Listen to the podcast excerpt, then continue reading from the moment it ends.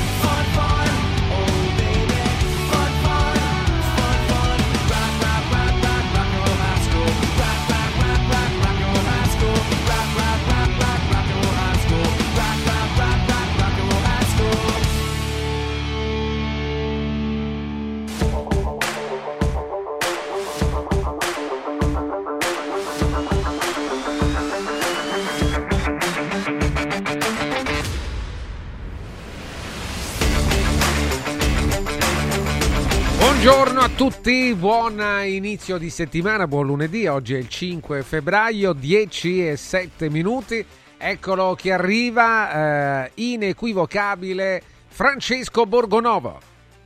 Eccolo là, buongiorno, è inequivocabile, buongiorno. certo. Inequivocabile, bah, non lo so, molto, e invece molto equivocabile delle volte, a giudicare da, da quello che mi, che mi, dicono e ci scrivono delle volte i nostri ascoltatori, molto equivocabile, però eh, siamo qui molto figurati, volentieri. Ti do... Figurati, certo, eh, certo.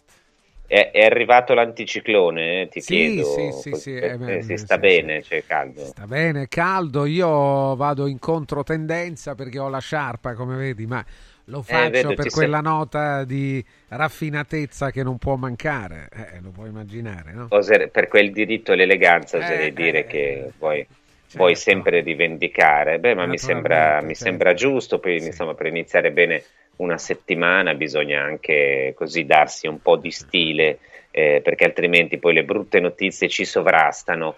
Eh, io vorrei partire e dovremmo già avere anche in collegamento un ospite che i nostri ascoltatori conoscono bene, cui do il benvenuto, così ci dicono invitate sempre quelli con cui siete d'accordo. E beh sì, perché piace, piace Vabbè, così certo. di, di è ovvio parlare liberamente. Sì, sì, è, è, ovvio. ovvio anche perché poi eh, si arrabbiano con noi, però magari non si arrabbiano eh, con, a parte che non è vero che invitiamo sempre quelli con cui siamo d'accordo, Beh, sempre, ma poi eh, sempre, sì. spesso, spesso, sì, spesso, io, spesso chiamiamo persone che, so, che, hanno cose interessanti da dire, certo. credo questo, cioè, non sempre io sono d'accordo con quello che dicono i nostri ospiti, ma ritengo che quelli che chiamiamo abbiano cose interessanti da dire. Se devo chiamare uno per far polemiche e basta, per bisticciare, allora no, anche no sinceramente, preferisco iniziare la giornata in un altro modo, però poi ci sono eh, personaggi che sull'invitare gli amici del loro giro hanno costruito una carriera, penso a Fabio Fazio, no? che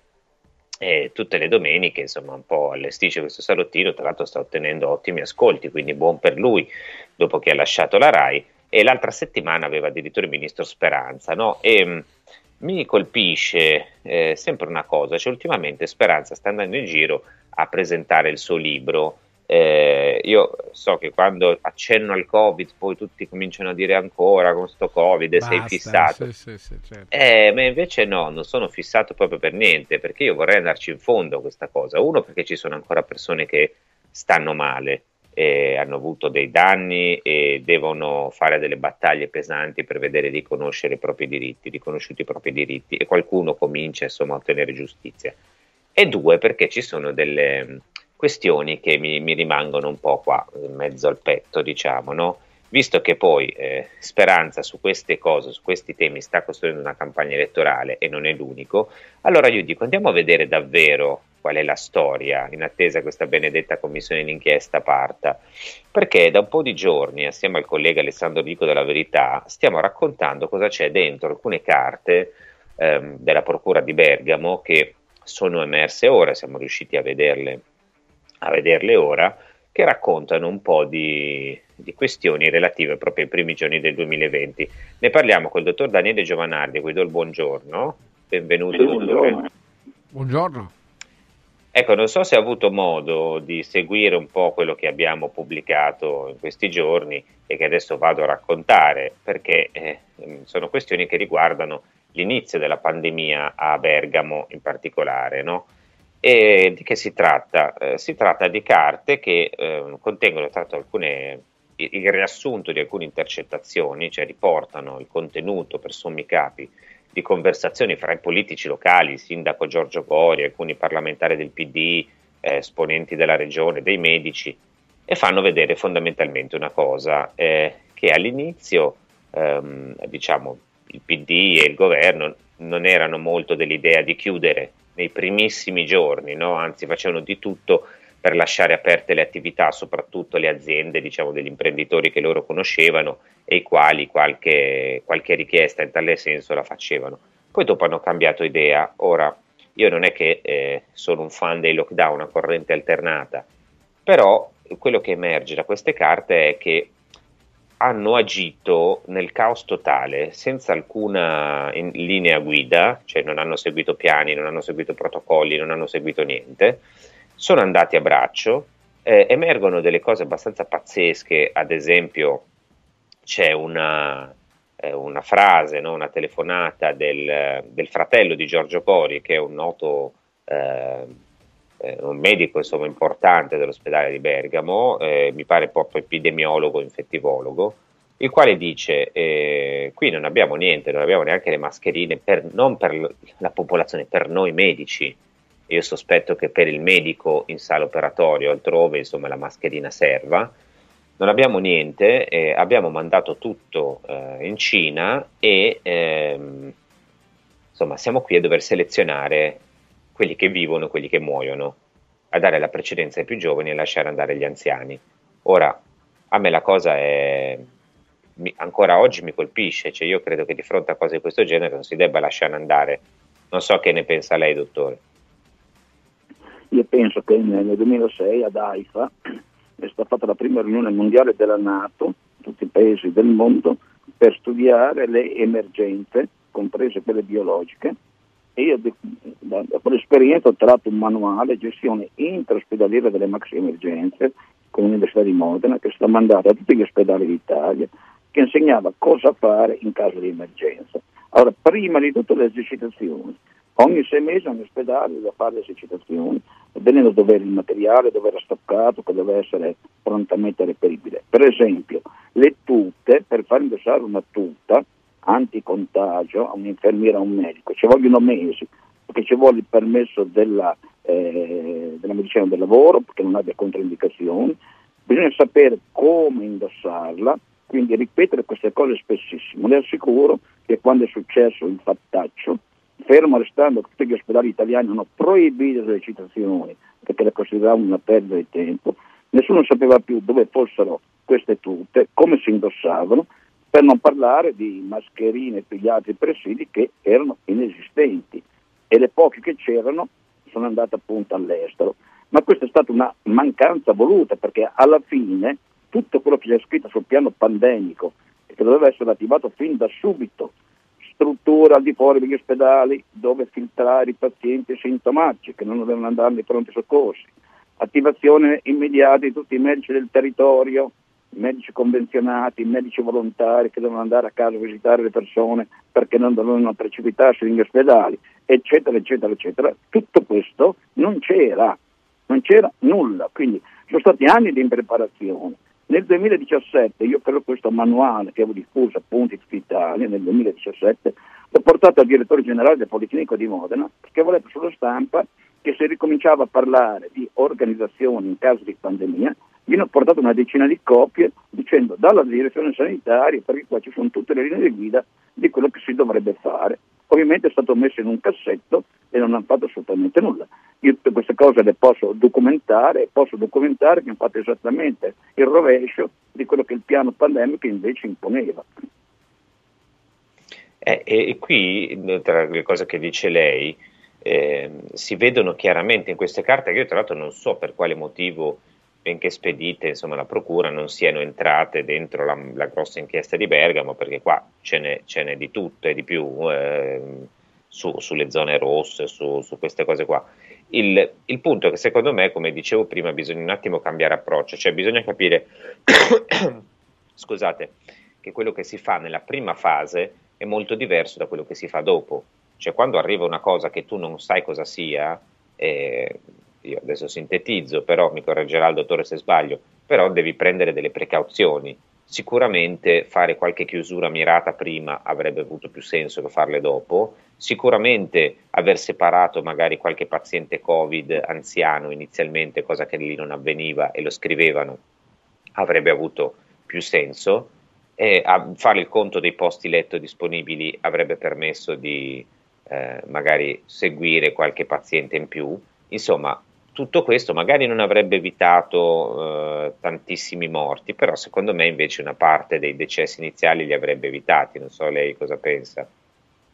Io penso che io mi ero offerto volontario al Policlinico di Modena, ma non, non mi hanno voluto come medico e ho polemizzato fin dal febbraio e dal marzo, per esempio sulla divisione tra pazienti sintomatici e gli altri e mi ha risposto invece che all'interno siano organizzate del pronto soccorso perché avevano diviso il percorso con una fettuccia bianca e rossa, adesso non so se capisce l'ironia, non è che ci fosse una struttura apposta, isolata, era tutto in promiscuità e alla fine ha negato che tutte queste cose esistessero.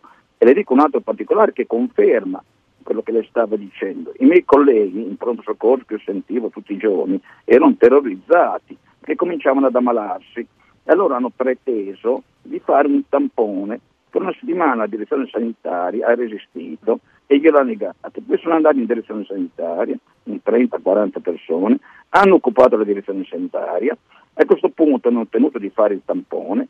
Il tampone di queste 40 persone è stato mandato a Bologna perché è l'unico laboratorio che aveva la possibilità di, con i reattivi, di dare una risposta e io ho la lettera di risposta della direttrice di Bologna al direttore del pronto soccorso che dice guarda, su 40 rimanga fra noi, ma ne abbiamo sviluppati solamente due, perché non abbiamo i reattivi, quindi noi ne rispondiamo a due, gli altri perdiamo tempo perché non siamo in grado di dare una risposta.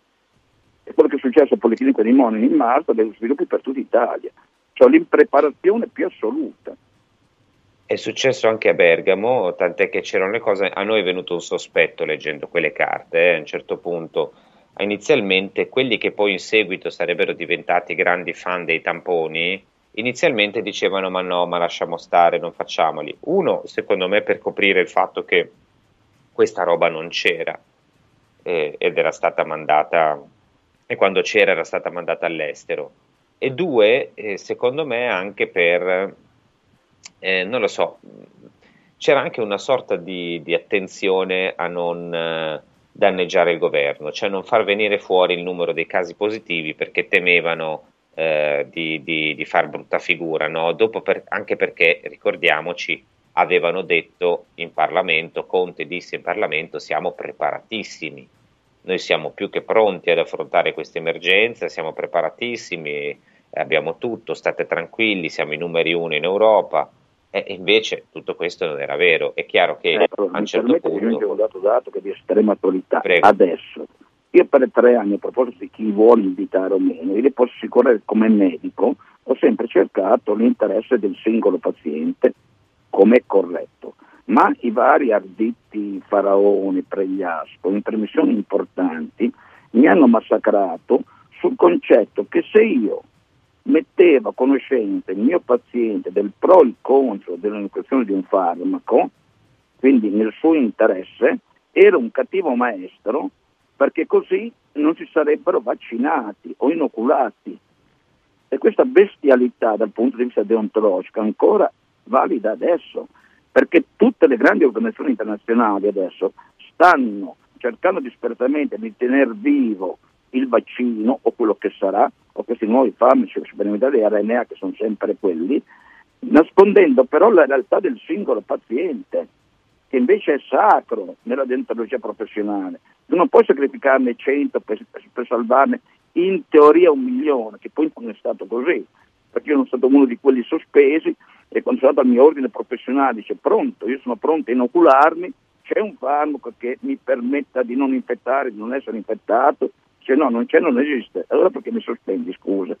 È tutto un non senso e continua ad esserlo, però giustamente posso venire da voi a raccontare queste cose, le posso giustificare, mentre nei grandi media eh, ci va ancora Pregliasco o, o Affini o Burioni che dicono esattamente l'opposto senza però portare dati e prove, senza voler confrontarsi, perché il gruppo di medici in cui sono dentro io, da Ipocrite a, a, alla commissione medica indipendente, per quelli che lei conosce benissimo, che sono fiori di scienziati, certo. tuttora il ministro non li ha ancora convocati per avere un confronto.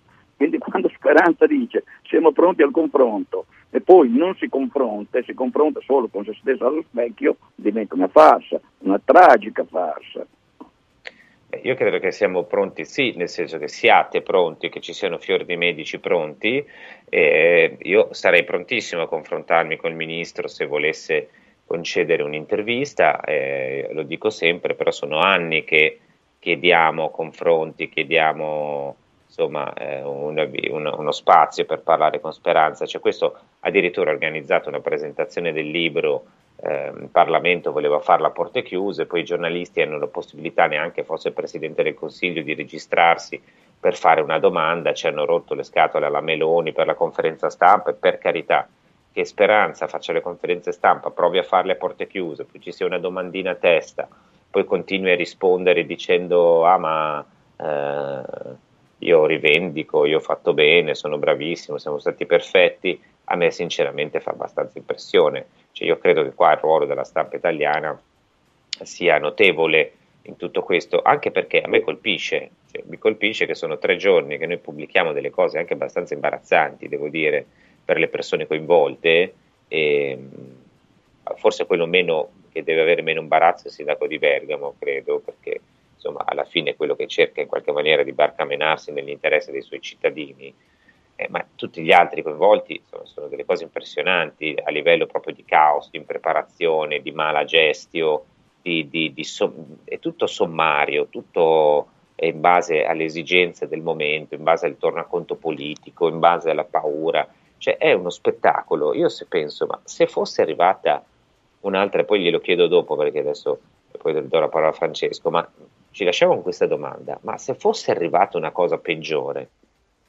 cioè qui sono state fatte delle cose atroci, ma la malattia in sé, voglio dire, era una cosa che eh, si, si, gestiva, ma se fosse arrivata una cosa peggiore, una malattia peggiore, che veramente cioè, avesse mostrato non so quanti, eh, quanti migliaia di morti, eh, che sarebbe successo? E io no, non, oso, non oso immaginarlo. Eh, io ora, Francesco, ti ridarei la parola per i tuoi consigli preziosi come ogni, ogni mattina poi ritornerei con il dottor Giovanardi per chiedergli anche, anche questa questione qui. Benissimo, tra poco torniamo da voi. Adesso invece è il momento di parlarvi di Sdebi Top che è il servizio top di sdebito ed è un servizio che si rivolge alle famiglie, ai commercianti, ai titolari di partita IVA agli imprenditori grandi e piccoli anche del settore agricolo che hanno posizioni di debito e che hanno ricevuto lettere di messa in mora, ingiunzioni, precetti, pignoramenti, stanze di liquidazione, cartelle esattoriali o bollette pazze, non solo da banche o da società di recupero crediti, ma anche da fornitori continua la campagna di Sdebi Top per salvare e aiutare le imprese in difficoltà di ogni settore e dimensione. Sdebi Top eh, è la soluzione, non siete soli, avete un partner, un alleato come Sdebi Top, ma non perdete tempo prezioso. Chiamate l'800 50 60 30 800 50 60 30 Sdebitop è in tutta Italia e il coordinatore nazionale è l'avvocato Francesco Innocenti. Vi parlo anche di Dumpling Bar che vuole arrivare in tutta Italia con il nuovo franchising 2.0, già sperimentato in alcune città, anche qui intorno a Roma, ai castelli, in provincia e, e voi tutti, avendo la voglia di, di cominciare un'avventura, io direi entusiasmante, soprattutto se avete passione per il cibo di qualità, per l'enogastronomia, pensate alla possibilità di aprire raviolerie e dumpling bar sostenuti dall'esperienza dello chef Gianni Catani e quella del suo staff. Il franchising 2.0 del dumpling bar è completamente gratuito, non ha spese di affiliazione. Dumpling Bar provvederà alla totale fornitura periodica del menu, al controllo della qualità, alla comunicazione, alla scelta, all'addestramento del personale e anche alla pubblicità. È un progetto completo chiavi in mano e se avete un pizzico di intraprendenza, di entusiasmo, di amore per il buon cibo, non perdete questa opportunità. Come informarvi? Vi do il sito dumplingbar.it, scritto dumplingbar.it o un numero di telefono è questo 344 0658 913 344 0658 913. Punto e a capo. Ti abbiamo aiutato a guidare in sicurezza ovunque tu fossi diretto. Ora ti porteremo in un futuro migliore. Carroom, l'unica concessionaria esclusiva Volvo a Roma. Carroom, al chilometro 33,7, carreggiata interna del GRA, uscita uffici finanziari. Da Carroom trovi anche offerte vantaggiose di noleggio e oltre alla normale manutenzione puoi fare la revisione, sostituire i pneumatici e avere un eccellente servizio di carrozzeria. Carroom, più Volvo di così. Volvo Carroom. Antò fa freddo, Antò fa freddo, non ce la faccio più. Accendi la caldaia Vylant. Ecco fatto, amore, l'ho accesa. Mmm, Antò fa caldo. Pochi giorni fa con la Calor Plus ho installato una caldaia a condensazione della Vylant con sole 12 rate da 95 euro e mi hanno anche regalato 7 anni di garanzia. Eh, con questa caldaia mi sto togliendo tante soddisfazioni. Fallo anche tu con la Calor Plus. Chiama subito lo 06 86 21 3671. Antò. Ehi, hai sentito che da Arte Arredamenti sono iniziati i saldi? Sì, e gli sconti arrivano fino al 60%. Tante cucine, camere da letto, divani, armadi e tanto altro questo mese sono scontati del 60% e in pronta consegna. Trasporto e montaggio sono gratuiti, non li paghi. Vieni nei 5 grandi punti vendita Arte di Roma e approfitta dei grandi saldi di questo mese. Cerca il punto vendita più vicino su arte.it. Arte con l'H davanti. È bello sapere che in qualsiasi momento c'è chi si prende cura di te. Villa Mafalda c'è sempre. Per la salute della mia famiglia mi affido a Villa Mafalda, dove è possibile eseguire tutte le prestazioni mediche di cui abbiamo bisogno 24 ore su 24, dalle visite con i migliori specialisti agli esami diagnostici fino alla chirurgia. Villa Mafalda, la tua clinica privata polispecialistica nel cuore di Roma. Villa Mafalda è in via Monte delle Gioie 5. Info e prenotazioni su villamafalda.com. Convenzionata con le maggiori compagnie assicurative. Una speciale convenzione è riservata agli ascoltatori Radio Radio. Confartigianato è da più di 70 anni al servizio degli imprenditori e delle loro famiglie, erogando servizi come fisco, credito, avvio d'impresa, export, formazione, consorzio energetico, assistenza sanitaria, CAF e patronato. Abbiamo federazioni di categorie e mestieri firmatari dei principali contratti collettivi nazionali di lavoro e presenti in tutti i livelli istituzionali. Dove c'è impresa, c'è Confartigianato. Confartigianatoroma.it Riscopri l'importanza e la bellezza di un sorriso sano e splendente. I dentisti di Solo Sorrisi sono a disposizione per la salute e la bellezza della tua bocca. Tecniche avanzate, nessun dolore, tempi rapidi. Solo Sorrisi, gli specialisti del sorriso. Con 5 studi a Roma, a Fiano Romano e ad Avezzano. E ritrovi il sorriso. 858 69 89. Solosorrisi.it Radio Radio Viaggi per vacanza o per lavoro, in Italia, in Europa, nel mondo. Pacchetti con soluzioni speciali per famiglia. Weekend, tour, volo più hotel, viaggi di nozze. Qualunque sia la tua destinazione, Radio Radio Viaggi la realizza su misura per te. Sede a Roma, via Appia Nuova 308C, www.radioradioviaggi.it. Telefono 06 70 30 48 63. Radio Radio Viaggi. Pronti per partire? Sabato 10 e domenica 11 Open Weekend da Valentino concessionaria Volkswagen. Vieni a scoprire la gamma Edition Plus. Polo, Taigo, T-Cross, T-Rock, nuova Tiguan e tutte le elettriche con una ricchissima dotazione inclusa con vantaggi fino a 8.800 euro. E su 1000 auto usato certificato incentivi fino a 2.000 euro e supervalutazione permuta. Valentino concessionaria Volkswagen. 10 e 11 Open Weekend in Via Tiburtina 1097, Via Prenestina 911, Via Tuscolana 1233, Via Paesiello e Largo Lanciani valentinoautomobili.it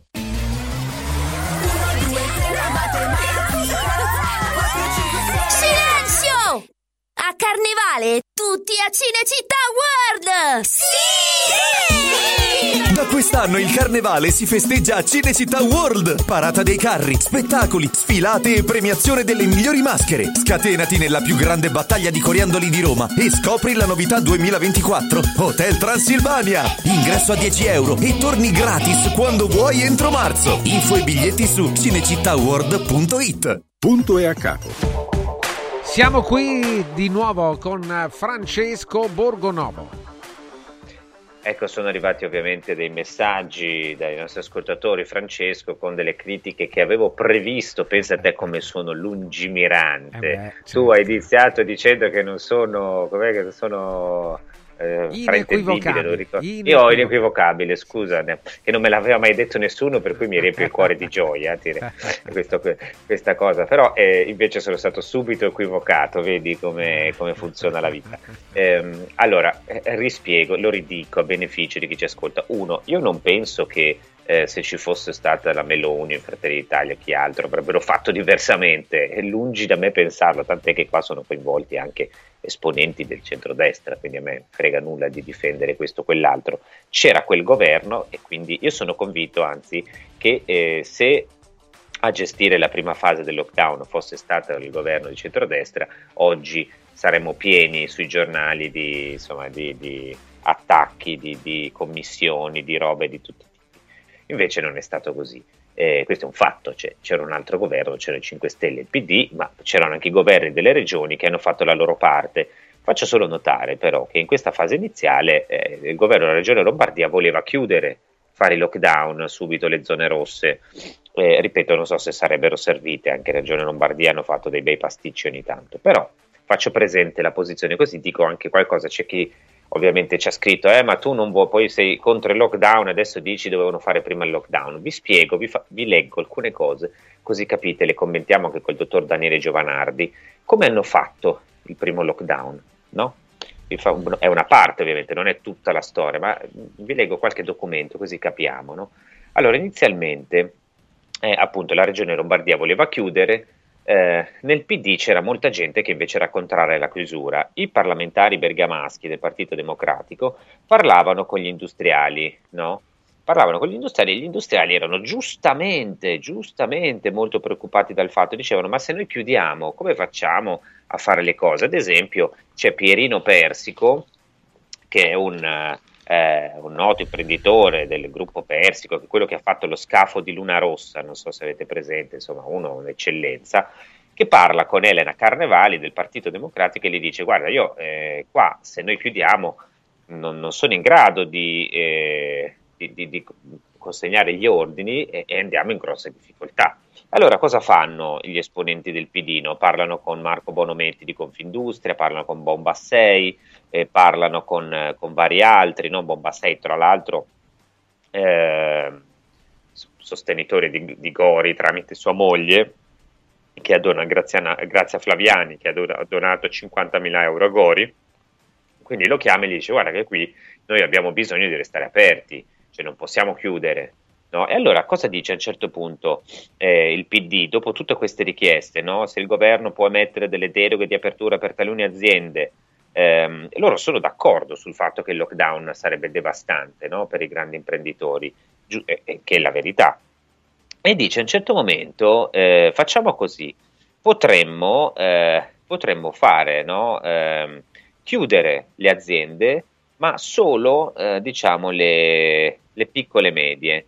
Ehm, e si dice, no, c'è eh, un certo momento un accordo, parlano di un accordo tra Fontane e Bonometti di Confindustria in cui veniva definito quali aziende chiudere e quali no e sottolineano che le grandi aziende come la Brembo e la Tenaris, che sono quelle lì di, di, Bergamo, devono restare aperte, mentre le medie e piccole imprese devono essere chiuse. Quindi a un certo punto loro si dicono facciamo questo accordo, visto che abbiamo dei grossi imprenditori di cui dobbiamo eh, rendere conto, no? le aziende grandi internazionali stanno aperte, tutti gli altri chiudono, cioè mandiamo sull'astrico i piccoletti, no? tanto chi se ne frega, invece quelli grossi li, li, salviamo, anche perché quelli grossi sono quelli che chiamano al telefono e dicono ragazzi ma qua non possiamo chiudere, è un, è un disastro.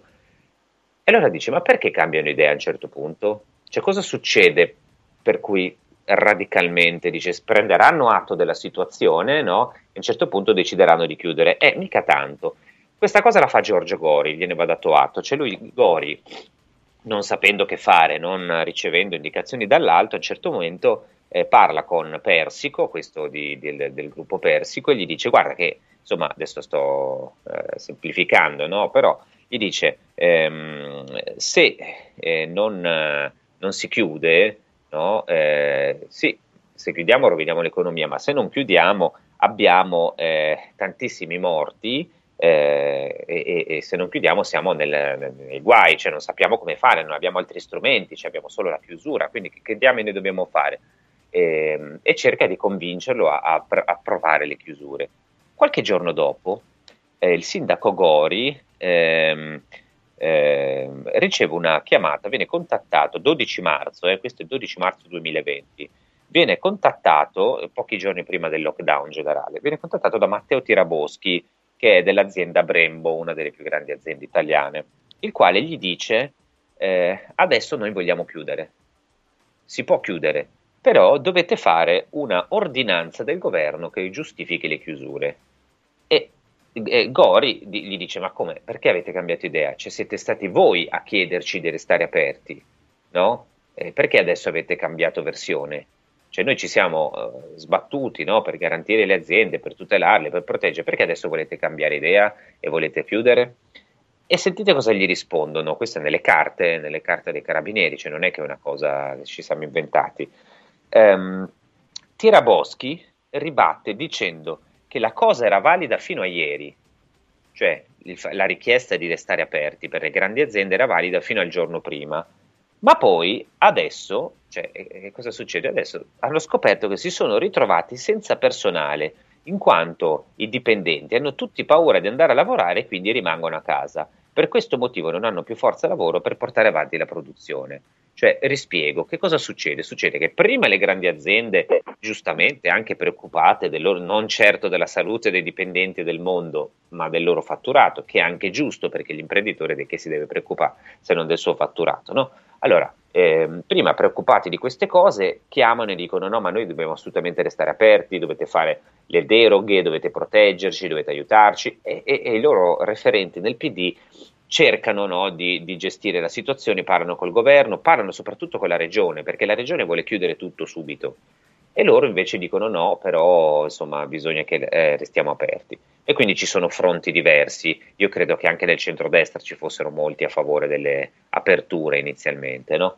Poi dopo cosa succede? Succede che questi grandi imprenditori si rendono conto che i loro operai non vanno più al lavoro perché hanno paura, anche perché in quei giorni poi è cominciato il martellamento sui media tutti i giorni, morti, contagi, bimbe, va. Allora, dicono adesso la gente non viene più a lavorare, hanno paura, quindi siamo senza forza lavoro, dobbiamo chiudere per forza. Ma non possiamo chiudere noi, perché noi siamo un'azienda quotata in borsa, dice la Brembo, se chiudiamo noi, eh, chissà cosa pensano quelli in borsa, cioè ci dà un danno pazzesco.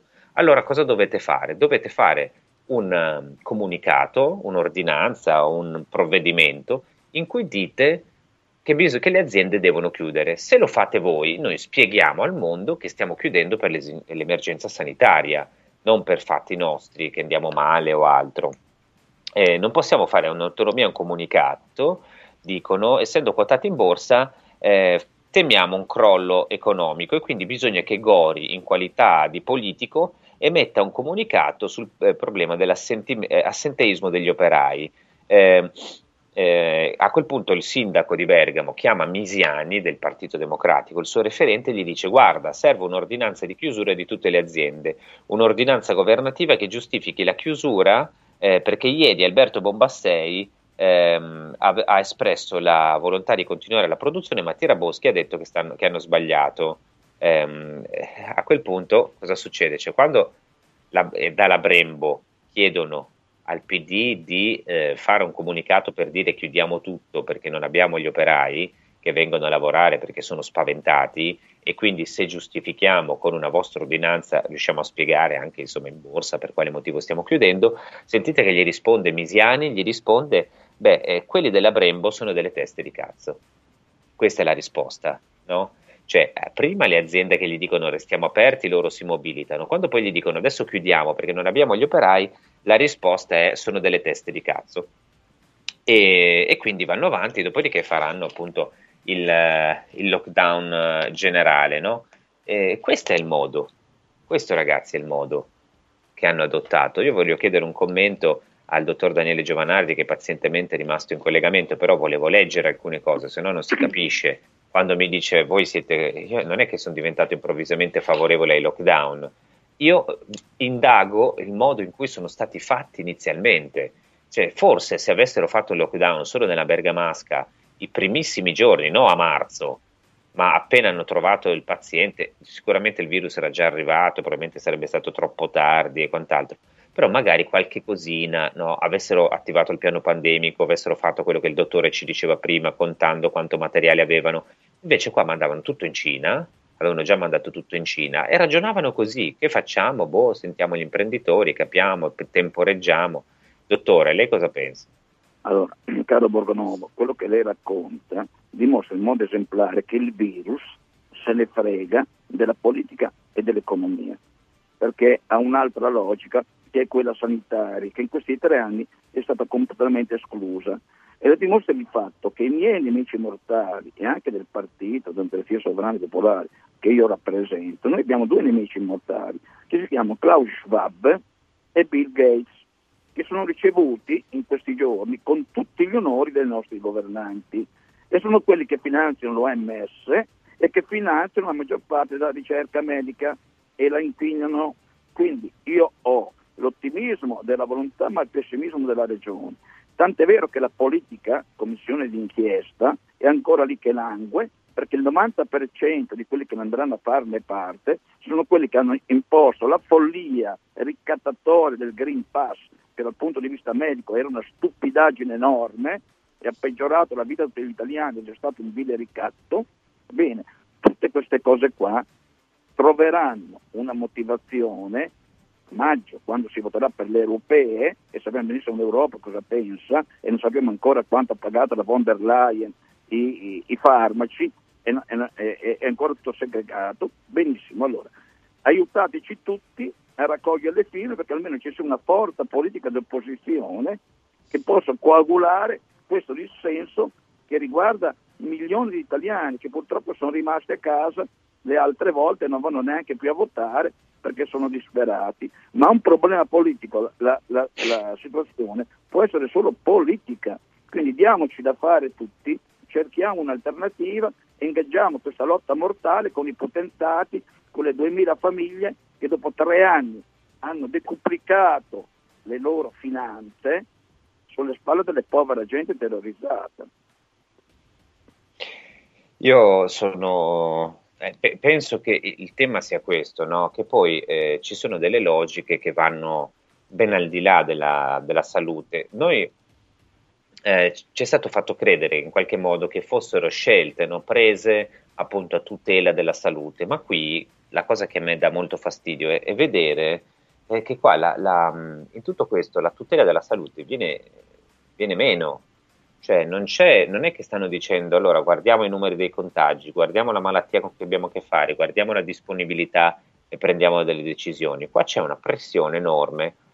Io lo capisco, anche giustamente non si tiene conto dell'economia, perché un sistema produttivo deve andare avanti, non è che non, eh, eh, come dire, puoi fare finta che, che, che, che, vada tutto bene anche se le imprese chiudono. Um, però, appunto, stiamo parlando di azioni immediate da fare, cioè se arriva una malattia e ne senti parlare da novembre, da dicembre dell'anno prima, ma porca miseria, ma, ma, ma mettiti, eh, comincia a fare quello che devi fare, cioè comincia a prendere, attivare i posti in terapia intensiva, comincia a guardare, cioè, e questo è la, il punto. Speranza non è nemmeno quello che ha tutte le colpe, perché in precedenza, voglio dire, ce l'ha detto prima il dottor Giovanardi, cioè lui stesso dal 2006 va in giro a dire guardate che bisogna fare così con i piani pandemici, che bisogna muoversi in questa maniera. E nessuno lo ha ascoltato con tutta evidenza, quindi non è la, sola la colpa di Speranza, Speranza non è nemmeno un medico. E, e sono le strutture del ministero che dovevano rispondere immediatamente, c'era qualcuno che doveva dire ma scusate, ma allora cominciamo a mettere in fila le cose, capire quanti letti abbiamo, quanti respiratori abbiamo, quante mascherine abbiamo, quante sale operatorie abbiamo, no? come, come, attiviamo i protocolli di sicurezza. Invece no, invece dal giorno prima de, de, delle chiusure cioè, facevano entrare ancora la gente dalla Cina direttamente da Wuhan in Italia. Cioè, è questo il punto eh, drammatico, che poi hanno ragionato in preda al panico sulla base dei loro interessi economici e dei referenti politici, perché qua se c'erano degli imprenditori che gli dicevano lasciate aperto, allora si mobilitavano, se qualcuno gli diceva chiudete, allora si mobilitavano. Cioè, qua non ce n'è uno mezzo che dica ma che, che cosa dice un, il protocollo dell'OMS, il piano pandemico Italia, che, che, cosa dobbiamo fare, come ci muoviamo? E poi ne abbiamo altre da raccontare perché poi facciamo Sono vedere nuovo. che sì. A onore del vero, prego, prego. non ci ha provato ed è stato il povero Zambon che ha fatto una proposta migliorata ah, da medico e da tecnico ed è stato utilizzato da Ranieri Guerra era quello che con la Lorenzina dato da Obama e ha avuto il privilegio che l'Italia diventasse la, la, la, dire, l'apripista sperimentale per tutti i vaccini pediatrici.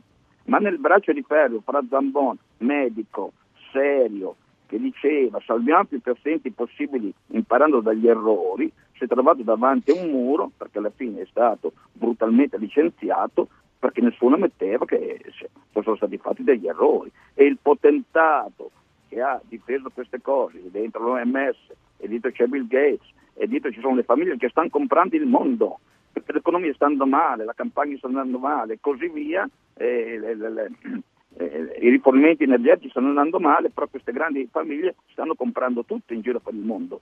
Questo era tutto loro, perché non è che è una cosa che mi invento io, questo Klaus Schwab l'ha scritto nero su bianco, lo sta tranquillamente facendo. E, e il punto è che poi, ehm, anche qua, adesso noi di fronte a queste cose, noi andremo avanti a pubblicare cose, informazioni e dettagli su tutto ciò. E, e, ma qual è il problema?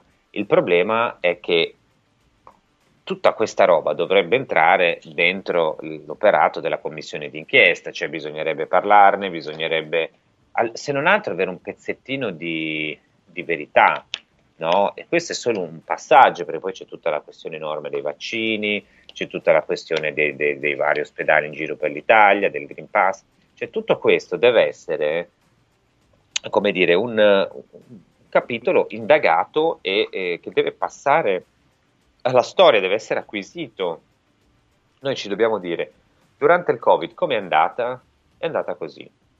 Sono stati commessi questi errori, sono state fatte queste altre eh, queste altre stupidaggini, qui abbiamo sbagliato.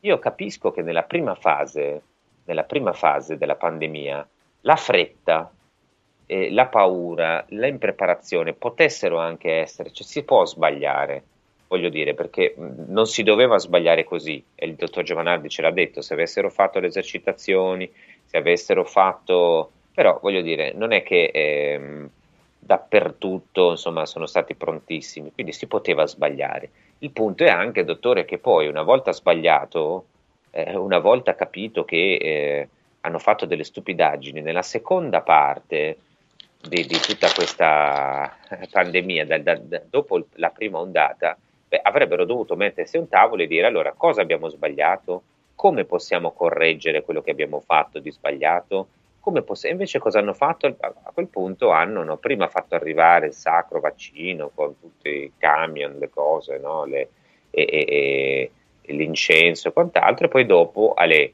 no, eh, il, il, disastro di, di, di, di Green Pass e tutto questo. Prego, prego. Il problema è che non funziona neanche la terza parte, perché quando siamo andati a parlare con Schillaci, con eh, eh, come posso dire, con la legge in mano. E dovevano rinnovare il piano vaccinale per i bambini, che in Italia ci sono 11-12 vaccini obbligatori, mentre in altri paesi d'Europa sono 4-5, quando ha cominciato questa sperimentazione di questi vaccini, e io sono un vaccinista, però voglio vedere quelli che fanno male, quelli che vanno bene, la legge obbligava a rivalutare l'efficacia di questi vaccini, quali eliminarli, quali inutili, quali confermarli senza di quelli non poteva essere fatto un piano pandemico. E io, quando sono andato là a nome del partito, avevo tutti i documenti di Donzelli, eh, eh, un volume tecnico che ho dato ai funzionari del Ministero della Salute dicendo oh, guardate che non potete fare un piano pandemico, prima dovete vedere cosa è successo in questi dieci anni, hanno detto che sì, l'avrebbero fatto e come, non hanno guardato nulla. No, no, no, scu- mi scusi che non ho capito, cioè, cos'è, che, cos'è, che, devono fare sui vaccini? Perché non ho capito allora, questa cosa, mi spieghi. Visto che l'Italia ha sperimentato un numero enorme di vaccini e le imposti ai bambini, cosa che non succede in Portogallo, che ce ne sono tre, o in Germania sono molto meno, c'era l'obbligo di rivalutare questi vaccini, quello per la difterite, quello eh, per il tetano, quello per eh, il morbillo e così via, quali erano ancora utili, quali invece erano da eliminare alla luce dell'esperienza ed era un obbligo, prima di fare un altro piano pandemico, di fare questo studio accurato in modo tale di vedere se effettivamente non fossero eccessivi e alla fine tanti vaccini assieme non fossero dannosi. Chiaro che andava fatta una verifica dopo questa verifica si poteva fare un nuovo piano, invece non hanno fatto nessuna verifica, nessun accertamento, nessuno studio e hanno confermato in blocco tutti i vaccini della sperimentazione senza valutare come la legge obbligava l'efficacia o meno, che è una cosa non grave, gravissima. E quando siamo andati là in aprile ci hanno garantito che invece avrebbero visto, verificato e ragionato seguendo la legge, non l'hanno fatto ed è tutto così. È ovvio che hanno dietro una pressione talmente grande dei produttori che queste cose le scordano. Ma qua deve intervenire la politica. Ma chi ha messo il ministro della salute più eh, convinto sostenitore del Green Pass e dell'obbligo vaccinale, che si chiama Schillaci? La sua università non poteva entrare gli studenti e sono stati ricattati fino in fondo e assunto un atteggiamento assolutamente antiscientifico. Chi ha messo gli schillaci? Ah, io questo me lo domando, mi chiedo anche come mai l'unico partito che ha fatto opposizione, e guardate, sono anche gli unici, ci sono un paio di esponenti che conosciamo della Lega e, e qualcuno dentro Fratelli d'Italia, sono gli unici che continuano un po' a spingere su questo, però poi mi sembra che anche lì dentro ci siano altre fazioni, perlomeno, no? Perché poi arrivare alla scelta di un ministro così, io continuo a sperare che il, il, nuovo direttore generale della prevenzione, il dottor Vaia, che era uno che insomma si era anche mostrato uno capace di ascolto no? durante la pandemia, sia anche in grado di sentire, di prendere atto di queste obiezioni e di queste notizie, di queste questioni e che ah, ascolti. Facendo la vaccinazione a tappeto dei bambini e delle gravide e per me è un crimine, eh. penso come siamo diversi su posizioni diverse.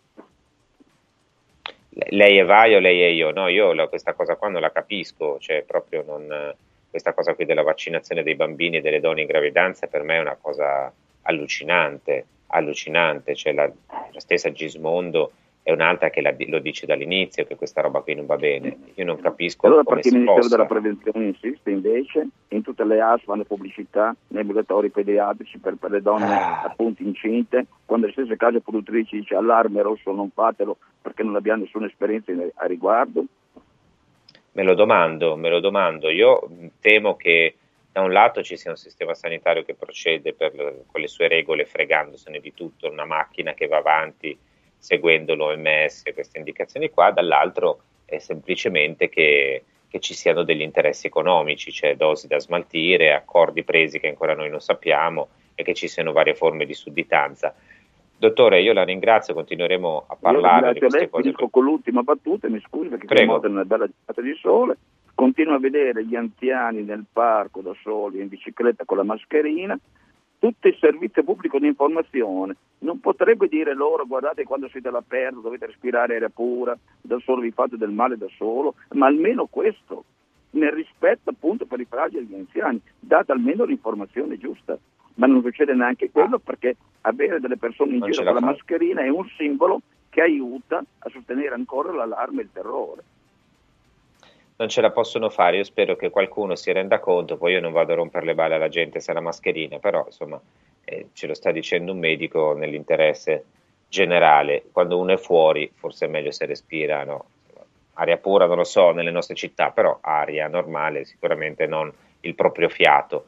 Grazie al dottor Daniele Giovanardi. Francesco, io ti rendo la parola eh, per. eh, per continuare con la tua meravigliosa programmazione. Noi ritorniamo da domani anche a parlare di altro, ma insomma, questo era doveroso. oggi. Benissimo, benissimo. Grazie, buona giornata Francesco, a domani mattina. Grazie, grazie. Alle prossima. 10 torna punto a capo, subito invece vogliamo dirvi di Press Up, azienda leader della stampa online. Tutto febbraio, Press Up, tutto il mese di febbraio presenta prezzi ribassati sulla stampa di libri e cataloghi in brossura. Per tutto il mese di febbraio abbiamo abbassato i prezzi per libri e cataloghi in brossura. Confermiamolo. C'è una delle tante iniziative di Press Up, ma questa è veramente molto interessante.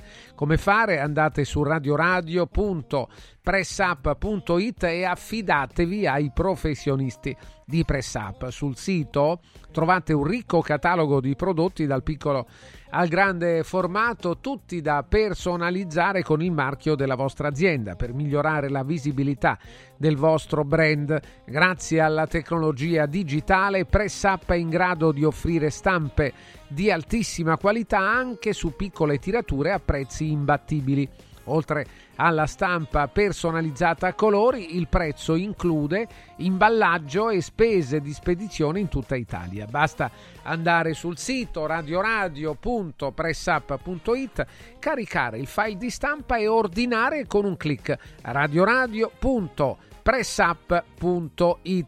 Vi dico anche di Radio Radio Viaggi che vi aspetta per organizzare qualunque tipo di viaggio, per vacanza o per lavoro in Italia, in Europa, nel mondo. E il fiore all'occhiello di Radio Radio Viaggi sono i pacchetti con soluzioni speciali per famiglia, i weekend volo più hotel, i tour e i viaggi di nozze. Qualunque sia la vostra destinazione, Radio Radio Viaggi la realizza su misura per voi. La sede Roma, via Appia Nuova 308C, il telefono 06 70 30 48 63 06 70 30 48 63 radioradioviaggi.it Radio Radio ha presentato Punto e a capo. L'attualità letta dai giornali e riletta da Francesco Borgonovo.